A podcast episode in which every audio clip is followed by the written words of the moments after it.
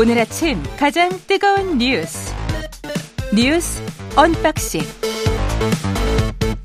자 뉴스 unboxing 시작합니다. 민동기 기자 김민하 평론가 나와 있습니다. 안녕하십니까? 안녕하세요. 예, 이태원 참사 국정조사 예, 다행입니다. 예, 오늘 본회의에서 처리되면 국정조사를 할수 있네요. 네, 일단 국정조사를 실시하기로 여야가 합의했습니다. 참사 발생 25일 만인데요. 국정조사 기간은 오늘부터 내년 1월 7일까지 45일간이고요. 국회 본회의 의결로 연장할 수가 있습니다. 국정조사 특위는 민주당이 9명, 국민의힘이 7명, 비교섭단체 2명으로 구성이 되는데 위원장은 민주당이 맡게 됩니다. 조사 대상은 대통령실 국정상황실, 그리고 국무총리실, 행정안전부, 뭐 경찰청, 용산경찰서, 서울시 등 뭐 이렇게 여러 기관인데 다만 대통령실 경호처는 여당의 요구를 반영해서 일단 제외시켰습니다. 일단 내년도 예산안과 법안 처리를 위해서 국민의힘 입장에서는 야당 협조가 굉장히 필요한 그런 상황이라서 이번에 좀 합의가 된 것으로 보이고요. 또 야당 입장에서는 야당만으로 국정조사를 진행하기에는 부담이 좀 있습니다. 이런 이해관계가 좀 맞아떨어진 것으로 보입니다. 특히 국민의힘 입장에서는 국정조사 찬성률은 굉장히 높은 데다가 또 희생자 유족들이 어, 지금 국정조사 실시를 공개적으로 요청한 그런 상태였기 때문에 아마 이런 좀더 감안을 한 것으로 보이는데요. 다만 순탄하게 진행이 될 것인가 이건 좀 미지수입니다. 왜냐하면 정기국회 내에 예산안이 처리될지가 아직 좀 불확실한 데다가 예. 특히 뭐 증인이라든가 참고인 채택 기간 연장을 두고도 지금 입장이 아주 미묘하게 좀 갈리고 있거든요. 그 문구는 기간 연장할 수 있다. 라고 합- 되어 있는데 합의하면 예, 되어 있는데 여야가 아주 미묘한 입장 차를 보이고 있기 그렇겠죠. 때문에 상당히 좀 예, 순탄치 않게 진행이 될 가능성도 있습니다. 그 우려가 있는 거는 분명합니다. 어, 그런데 그래도 어쨌든 국민의힘도 일정 정도 입장 바꾸고 예. 그다음에 이 민주당도 모든 걸 요구하는 걸 관철시키고 뭐 이런 음. 것을 포- 일부 포기하고 일부 뺐어요. 그렇죠. 예, 대통령실도 국정 상황실만 넣기로 했잖아요. 그렇죠. 그렇죠. 예. 예를 들면 뭐 법무부도 넣자 그러고 뭐 경호처 넣으려고 했었는데. 그렇죠. 경호처도 넣고 비서실도 넣고 뭐 넣자고 했는데 음. 빼자는 것도 빼고 뭐 이런 양보와 절충이 있었기에 어쨌든 합의가 일단 된 거 아니겠습니까?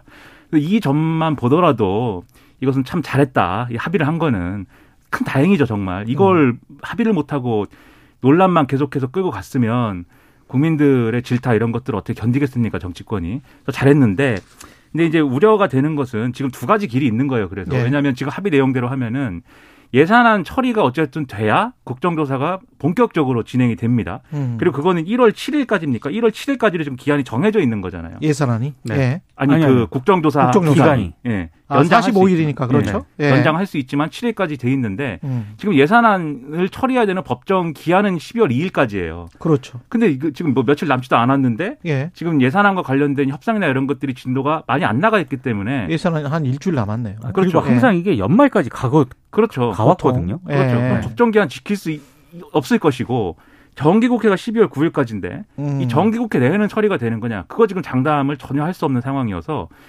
이게 그럼 잘못하면은 국민의힘은 국정조사를 하려면 예산안을 처리해야 되는데 민주당은 왜 예산안을 처리 안 해가지고 어 국가의 발목 이 국가 경제 이 정부의 발목도 잡고 국정조사도 이렇게 등한시하느냐? 어 뭐 이렇게 공격하고 민주당은 국정조사를 하려면 이 여당이 예산안을 양보해가지고 빨리 처리해줘야 되는데 왜 이런 잘못된 예산까지 고집하느냐 이러면서 예산안도 국정조사도 물 건너가는 뭐 이런 어 그림이 설마. 그렇죠 이게 이게 최악의 시나리오고 아이. 그렇죠 최악의 시나리오고 최선의 시나리오는 예. 예산안도 빨리 합의해서 정말 포기할 거는 아, 그 줄다리기 그런 거 하지 말고 빨리 포기하고 서로 그럼. 그래서 빨리 합의할 수 있는 거 위주로 합의를 해서 그리고 이게 윤석열 정부의 첫 예산안 아닙니까? 예. 정말 이것을 이제 통과를 큰 어떤 포용적인 어떤 태도 속에서 통과시키고 빨리 국정조사에 어, 임하고 그리고 국정조사를 하면서 부족한 부분들은 추가 합의를 통해서 대상을 늘릴 수도 있고 기간을 네. 연장할 수도 있고 필요하다면 그렇게 해서 정말 이 참사의 원인과 이 문제들을 밝혀낼 수 있는 실질적인 국정조사를 진행하는 게 최선의 시나리오죠. 그렇죠. 현실은 이제 이 중간 어딘가에 있을 것으로 예상이 되는데 그래도 최선의 시나리오에 가까웠으면 한다. 그래야 정치권이 국민들로부터 칭찬을 받는다. 그런 생각입니다. 어제 합의를 예. 하고도요. 예. 조호영 원내대표는 45일 안에 맞춰야 한다. 음. 여기에 방점을 찍었고 아, 45일 안에 막 박홍근 원내대표는 아니 필요하면 연장할 수도 있는 것 아니냐 여기에 방점을 찍었거든요. 아, 그래요? 그러니까 벌써 출발부터 묘하게 좀 미묘한 입장 차이가 있습니다. 근데 이제 주호영 원내대표 좀 곤란한 사정이나 이런 것도 한번 짚어볼 필요는 있어요. 왜냐하면 여당 내에서 그렇죠. 음. 국민의힘에서는 이전에 의원총회를 통해서 수사에 미진함이 있을 경우에 국정조사 할 수 있다는 거를 이제 의견을 모은 상태였는데 그렇죠. 주호영 원내대표가 양당 원내대표 간 협의해서 예산안 처리 후에 할 수 있는 걸로 하자라고 먼저 말을 꺼냈고 그거를 이제 국민의힘에 가가지고 설득을 한 거거든요. 음. 국민의힘 의원들이 우리 입장 그게 아니다라고 얘기했는데 주호영 원내대표가 이제 보도에 의하면 대통령실하고도 얘기가 됐다. 좀 믿고 음. 맡겨달라. 이렇게 해서 설득이 된 걸로 지금 돼 있습니다. 근데 이제 그 과정에서도 국민의힘 의원들이 국정조사는 할 수 있는데 야당에 너무 많이 양보하면 안 된다. 우리가 끌려다니면 안 된다. 뭐 이렇게 반발했다는 거예요. 예. 그러니까 사실은 조영 원내대표 입장에서는 45일 하기로 합의를 해놓고 그다음에 어뭐 충분히 다 연장할 수 있다 얼마든지 연장할 수 있다 뭐 이렇게 얘기하는 게 당내에서는 이제 좀 여러모로 곤란한 점이 있을 수가 있겠죠. 그 점을 뒤집어 보면 국민의힘의 다른 의원들도 이 국정조사 명분이 있는 거 아닙니까 어쨌든 그렇죠. 그렇기 때문에 입장을 많이 바꿔서 좀 전향적인 저렇게 태도로 기자회견을 그렇죠. 하고 그랬는데 그렇죠. 예, 진실은 좀 밝혀져야 되겠죠. 전향적인 예. 태도로 좀 임해- 임했으면 좋겠습니다. 김한배 씨, 김한배 전 기자죠. 예. 오늘 새벽 석방됐습니다. 왜 김한배 씨라고 하는지 저는 잘 모르겠어요. 일단 정확한 명치 언론들이 네. 가장 많이 쓰는 명칭은 화천대유 대주주 김만배 씨라고 일단 명칭을 하고 있습니다. 아니 그 남욱은 남욱 변호사, 네. 김만배는 전 기자였잖아. 네. 그러면 김만배 전 기자 이렇게 해야 되는 거 기자? 좀 안 어울리는 것 같습니다. 아, 김한배 씨. 그, 그, 그래요? 그러면 하여간 명칭이- 오랫동안 했으니까. 그럼 화천대유 네. 대주주이면서 전 기자인 김만배 씨가 오늘 구속 기간 만료로 석방이 됐습니다. 예. 오전 0시 3분쯤 수감돼 있던 서울 구치소에서 나왔는데요. 음. 어, 취재진에게 이렇게 얘기를 했습니다. 소란을 일으켜서 여러모로 송구스럽다. 법률적 판단을 떠나 죄송하다는 말씀을 드린다. 향후 재판에 성실히 임하겠다. 이렇게 얘기를 했습니다. 근데 오늘 나오기 전에요. 어제 오후에 기자들에게 입장문을 김만배 씨가 보냈거든요. 그 변호인 측 통해서. 그렇습니다. 그랬죠. 이 입장문이 좀 재밌습니다. 어떤 언론과도 인터뷰하지 않겠다. 그리고 어디서도 따로 얘기하지 않겠다. 이렇게 얘기를 했고요. 음. 아, 이게 지금 굉장히 차이점이 있는 게 지금 유동규 전 본부장하고 남욱 변호사 같은 경우에는 막 폭로전 이어가고 있지 않습니까? 그렇죠. 본인은 그렇게 하지 않겠다라는 일단 입장을 입장을 밝힌 것으로 보이고요. 어, 특히 김만배 씨 입을 상당히 언론들이 주목을 할 수밖에 없는 게 유동규 전 본부장하고 남욱 변호사 같은 경우에는 어, 대장동 개발 지분에 이재명 대표 측 몫이 있다는 얘기를 김만배 씨로부터 들었다라고 지금 폭로전을 이어가고 있는데 전언을 하고 있는 거죠. 그렇습니다. 예. 근데 김만배 씨가 석방 후에 이 입장을 밝힐 것이다라고 언론들이 전망을 했었는데 음. 정작 당사자인 김만배 씨는 전 나는 법정에서 재판에만 성실히 임하겠다라고 입장을 내놓아서 어 지금 재판이 상당히 좀 주목이 되고 있는 그런 상황입니다. 김만배 씨가 뭐 지금 기자냐 얘기하셨지만 원희투데이에서 뭐 법조 팀장입니까? 까지 네. 지낸 인사인데 별로 이제 기자 일에 집중한 것인가는 좀 의문이에요. 옛날에 보면은 BBK 관련 책도 이제 공동으로 내고 뭐 이랬거든요. 예. 근데 그때 BBK 의혹과 관련된 책도 어, 좀 검찰 편 아니야? 뭐 이런 비판도 있고 뭐 이랬어가지고 이런 여러 가지 정- 정치적인 맥락 또는 사업적인 맥락 이런 걸로 많이 비춰져 왔는데 사실은 법조 브로커의 역할을 해온 게 아니냐 이런 그렇죠. 그런 의심이 있는 거죠. 그렇죠.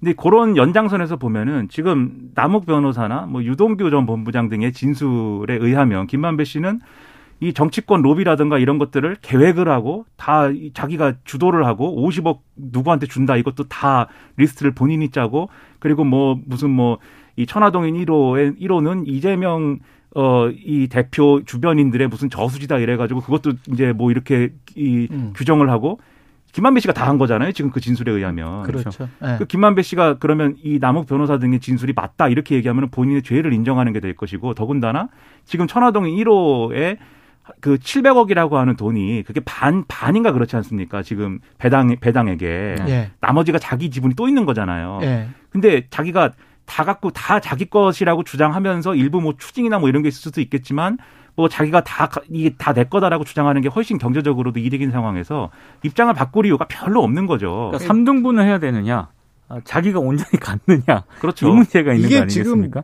그 천화동이 1호의 돈과 지금 추징금이 아마 지금 한 600억 정도로 법원했다가 네. 검찰이 지금 추징을 하겠다 이렇게 지금 이야기를 하고 주장을 하고 있는 것 같은데 근데 그 전에 지난해 기사들을 보면은 최소 수익이 한 2천억 정도 났을 것이다. 이것저것 다 합하면 그렇게 돼 있단 말이죠. 그러면 나머지 한 1,400억 정도 얼마일지는 이거는 대충 계산을 한 겁니다.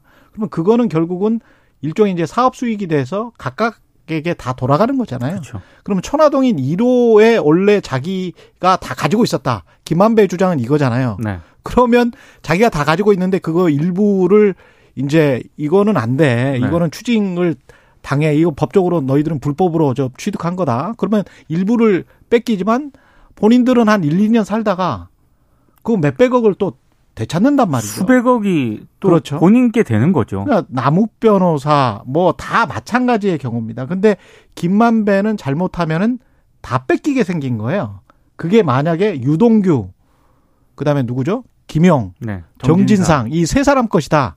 천화동인 1호가 남욱 변호사의 주장대로 그러면 자기 게 없는 게 되는 거예요. 네. 그렇게 될 수가 있는 거죠. 그 지분에서는 그래서 이익이 지금 분명히 굉장히 나뉘고 있는 그런 상황입니다. 그러니까 철저한 이해관계에 따라서 예. 지금 이 입장들이 굉장히 나뉘고 있습니다. 음. 그리고 뭐 어제도 말씀드렸는데 김만배 씨가 그러면 그 저수지라고 표현한 음. 그 저수지의 깊이와 넓이도 그 유동규 씨나 기- 남욱. 변호사한테 얘기한 걸 보면은 시시각각 그게 뭐 얼마나 되는 건지가 변하고 지금 천화동인 1호가 무슨 428억이라는 것도 결국은 정영학 회계사가 검찰에 제시한 그 액수라는 거 아니에요? 그렇죠. 예. 운영비랑 그 뭐 숫자. 제하고 정영학 메모에 나온 그 숫자라는 거예요. 그 그렇죠. 이상이 될 네. 가능성도 있고요. 그것도 이제 김만배 씨 입장 변화 속에서 나온 숫자거든요. 그러니까 이거를 또 김만배 씨가 애초에 700억을 뭐 약속을 하는 듯한 그러한 언급을 했더라도 줄 생각이었던 거냐 실제로 그리고 음. 실제 그러면 전달된 돈은 얼마냐 요거 이제 중요한 어떤 증거가 될. 것 같은데 예. 그러면은 결국은 김만배 씨나 남욱 변호사나 유동규 전 본부장의 진술이 뭐 충분히 중요하지만 결국은 김만배 씨의 입장 변화가 기대되지 않고 있지 않다면 이 정황을 뒷받침할 수 있는 검찰이 상정하고 있는 이 문제를 뒷받침할 수 있는 물증이 얼마나 갖춰졌느냐 이게 결국은 굉장히 중요한 문제가 될 것이다 뭐 예. 그런 상황인 거죠.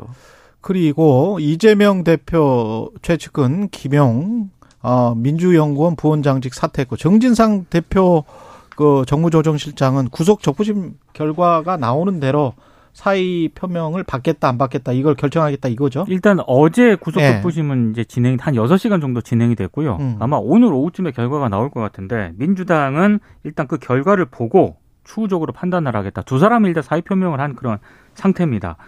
아, 그리고 지금 이재명 대표와 관련해 가지고요. 예. 언론 보도가 좀 있는데 이게 이제 억대 현금의 출처와 관련해서 검찰이 수사에 들어갔다는 그런 내용이거든요. KBS 보도가 있었죠. 그렇습니다. 예. 근데 일단 이재명 대표 쪽에서는 이건 검찰이 악의적으로 지금 어, 수사를 하고 있다라고 반발을 하고 있습니다. 뭔가 검찰이 흘리는 거다 악의적으로. 네. 예. 그러니까 이 원래 그 검찰이 A 씨를 참고인 신분으로 불러서 10시간 가량 조사를 했는데 이 A 씨가 누구냐면은 이재명 대표 배우자인 김혜경 씨의 경기도 법인카드 사적 유용 의혹 제보자로 알려진 그 음. 인물입니다. 이 A 씨가요 검찰에서 이렇게 진술을 했다고 해요. 지난해 6월께 경기도청 별정직 공무원인 배모 씨가 이재명 대표 자택에서 현금이 든 종이 가방을 들고 나오는 걸 봤다. 이런 취지로 이제 진술을 했다라고 하는 거고요. 그 현금이 한 1, 2억 정도 된다. 이렇게 이제 얘기를 했다는 겁니다. 어, 근데 일단, 어, 검찰인 이 현금의 출처를 지금 따져보고 있는데, 언론 보도를 종합을 하면, 김용 영- 민주연구원 전 부원장이 지난해 4월에서 8월 네 차례에 걸쳐서 남욱 변호사 쪽으로부터 8억을 전달받은 혐의로 지금 재판에 넘겨지지 예, 않았습니까? 그랬죠. 이 돈과의 연관성을 지금 검찰이 의심을 하고 있다. 이제 이렇게 어, 보도가 되고는 있습니다. 예. 근데 민주당이 어제 자료를 냈는데 아주 구체적으로 반박을 했습니다. 지난해 6월 28일 대선 경선을 위한 선거 기탁금, 경선 사무실 임차 등 2억 7천만 원 처리를 위해 당시 보유하던 현금을 평소 거래하고 있던 경기도청 농협, 농협 계좌에 입금을 했다. 음. 그리고 2019년 3월과 10월 이 농협 예금을 2억 인출을 했고 2020년 모친상 때 조의금 등을 현금으로 보유를 하고 있었고 이 현금 보유 사실은 2020년과 2021년 이 두 해 동안 재산 신고를 통해서 공직자 재산 신고서에서도 명시가 돼 있었다. 재산 공개가 돼 있다. 다, 다돼 있던 그런 내용이고, 근데 이게 마치 대장동 일당으로부터 받은 돈이라는 식으로 검찰이 의혹 제기를 하고 있는데, 이건 악의적 주장이다라고 반박을 하고 있습니다. 그러니까 재산 신고 내용하고 용처만 확인이 되면 되는 거예요. 지금 그렇죠. 민주당 해명대로. 그래서 뭐 현금을 뭐 1억 5천을 갖고 있다가 뭐 계좌에 넣었다든지 뭐 그런 게 저로서는 뭐 상상할 수 없는 일입니다. 왜냐하면 저는 재산이 없기 때문에 1억 5천이 없어요. 저는 기본적으로 아, 예. 현금을 갖고 있을 수가 없는데 하지만 뭐 현금 1억 5천 갖고 있는 게 뭐 그 죄는 아니고 예. 용처하고 재산 신고 여부 확인하면 되는 것이고 그러니까 정치자금법 위반은 사실은 고이 재산 공개만 안 했어도 재산 신고만 안 했어도 지금 그럼요. 적용이 되는 거예요. 그렇죠. 예. 문제가 되죠. 예. 그리고 이제 요런 얘기들이 근데 어떤 당내의 어떤 정치적인 분열이나 이런 것들을 야기하는 뭐 소재처럼 이제 언론에서는 좀 다뤄지고 있는 것 같아요. 특히 그렇죠. 이제 중앙일보의 경우에는 연 이틀 이제 민주당 내의 내분이 상당히 심각한 수준이다라는 취지의 이제 보도를 지금 하고 있습니다. 아, 그렇습니까? 예. 그렇습니다. 지금 뭐 거의 이제 어 이재명 오늘은 이제 이재명 대표가 가까웠던 인사들도 막 등을 돌리고 있다 뭐 이렇게 보도를 하고 있는 그런 상황인데 그래서 이제 사실 김용 부원장하고 정진상 실장이 당직을 사퇴한 것도 그 연장선인 것이죠. 왜냐하면 지금 이른바 이제 그 당원 80조 문제가 있지 않습니까? 기소되면은 당직을 정지시킨다 이게 있는데 당내에서는 이제 이재명 대표에 가까운 쪽에서는 당직을 정지시킨다는 게 우리 이 민주당이 볼 때는 우리 민주당이 볼 때는 검찰 수사가 지금 이 부당하다고 주장하고 있는데 당직을 정지한다는 거는 검찰 수사의 정당성 인정해 주는 거 아니냐 뭐 이런 주장을 하고 있는 것이고 반대쪽에서는 그게 아니고 일단은 기소가 됐으면 당직을 정지시키고 그것이 부당 하다는 것을 확인을 결정적으로 하면 최종적으로 그게 확인이 되면 복구하는 게 맞는 거 아니냐 이렇게 논쟁을 했거든요. 음. 그러다 보니까는 이게 뭐 중간에 어떤 절충안처럼 그 이 당원 조항을 적용시키는 게 아니고 자신 사퇴하면은 이 논란에서부터 벗어날 수 있는 거 아니냐. 그렇죠. 그래서 이제 이루어진 건데 다만 이게 보여주는 정치적인 앞으로의 논란거리가 있는 거죠. 계속 음. 이런 식으로 아마 논란이 불거지면서 점점 위로 올라가겠죠. 그렇죠. 래서 결국은 이제 이재명 당 대표까지 가겠죠. 그렇죠. 예. 그런 상황은 아마 이 진행되는 것 자체를 지금 뭐 어, 외면할 수 있는 상황은 아닐 것이다. 근데 이런 일부. 언론 보도를 보면은요 이재명 대표도 어떻게든지 그 입장 표명을 해야 되는 것 아니냐. 그래서 음. 그 시기하고 내용을 두고 주변 인사들에게 조언을 구하고 있다. 이런 보도도 나오고 있거든요. 예. 그러니까 이재명 대표도 약간 고민을 하는 그런 모양새입니다. 근데 저는 어제 그, 그 나왔던 의원이 우리 누구죠? 아, 민주당의 박영준 의원한테 그 이런, 그런 식으로 물어봤는데 이런 식, 이렇게 생각해도 될 것 같아요. 이상민 행안부 장관과 관련해서 법적인 책임은 다 설왕설래 하잖아요. 그렇지만 정치적인 책임은 있는 거 아니냐. 그거는 여야가 비슷하게 지금 목소리가 나오고 있지 않습니까? 그렇죠. 여당에서는 조금 나오고 있긴 하지만은 마찬가지 상황인 것 같아요.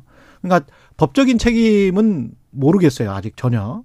그러나 정치적인 책임과 관련해서는 이재명 당대표가 뭐라고 말을 해야 돼. 그렇습니다. 예. 사과를 하든 그 관련해서 이, 왜냐면 이상민 행안부 장관과 지금 비슷한 거예요. 그렇죠. 예.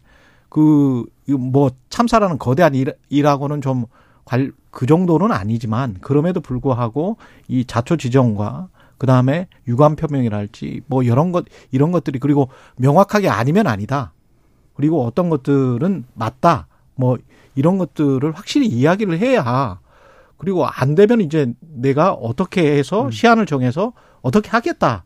이런 것들이 있어야 민주당 내에서의 불확실성도 제거될 것 같은데요. 그렇죠. 검찰이 예. 조사 요구하면 출석하겠다라든지 음. 그런 자신의 어떤 이 입장이라든가 앞으로의 처신에 대해서 얘기를 하는 것이 정치의 예측 가능성을 높여주고 그렇죠. 그게 민주당에도 도움이 될 것이다라고 생각합니다. 예. 여기까지 해야 되겠네. 또 뭐 공시가 현실화 이것도 있었는데. 예. 중요한 얘기인데. 네. 예, 못했습니다. 뉴스 unboxing. 민동기 기자 김민하 평론가였습니다. 고맙습니다. 고맙습니다. KBS 일라디오 최경영의 최강시사 듣고 계신 지금 시각 7시 40분입니다.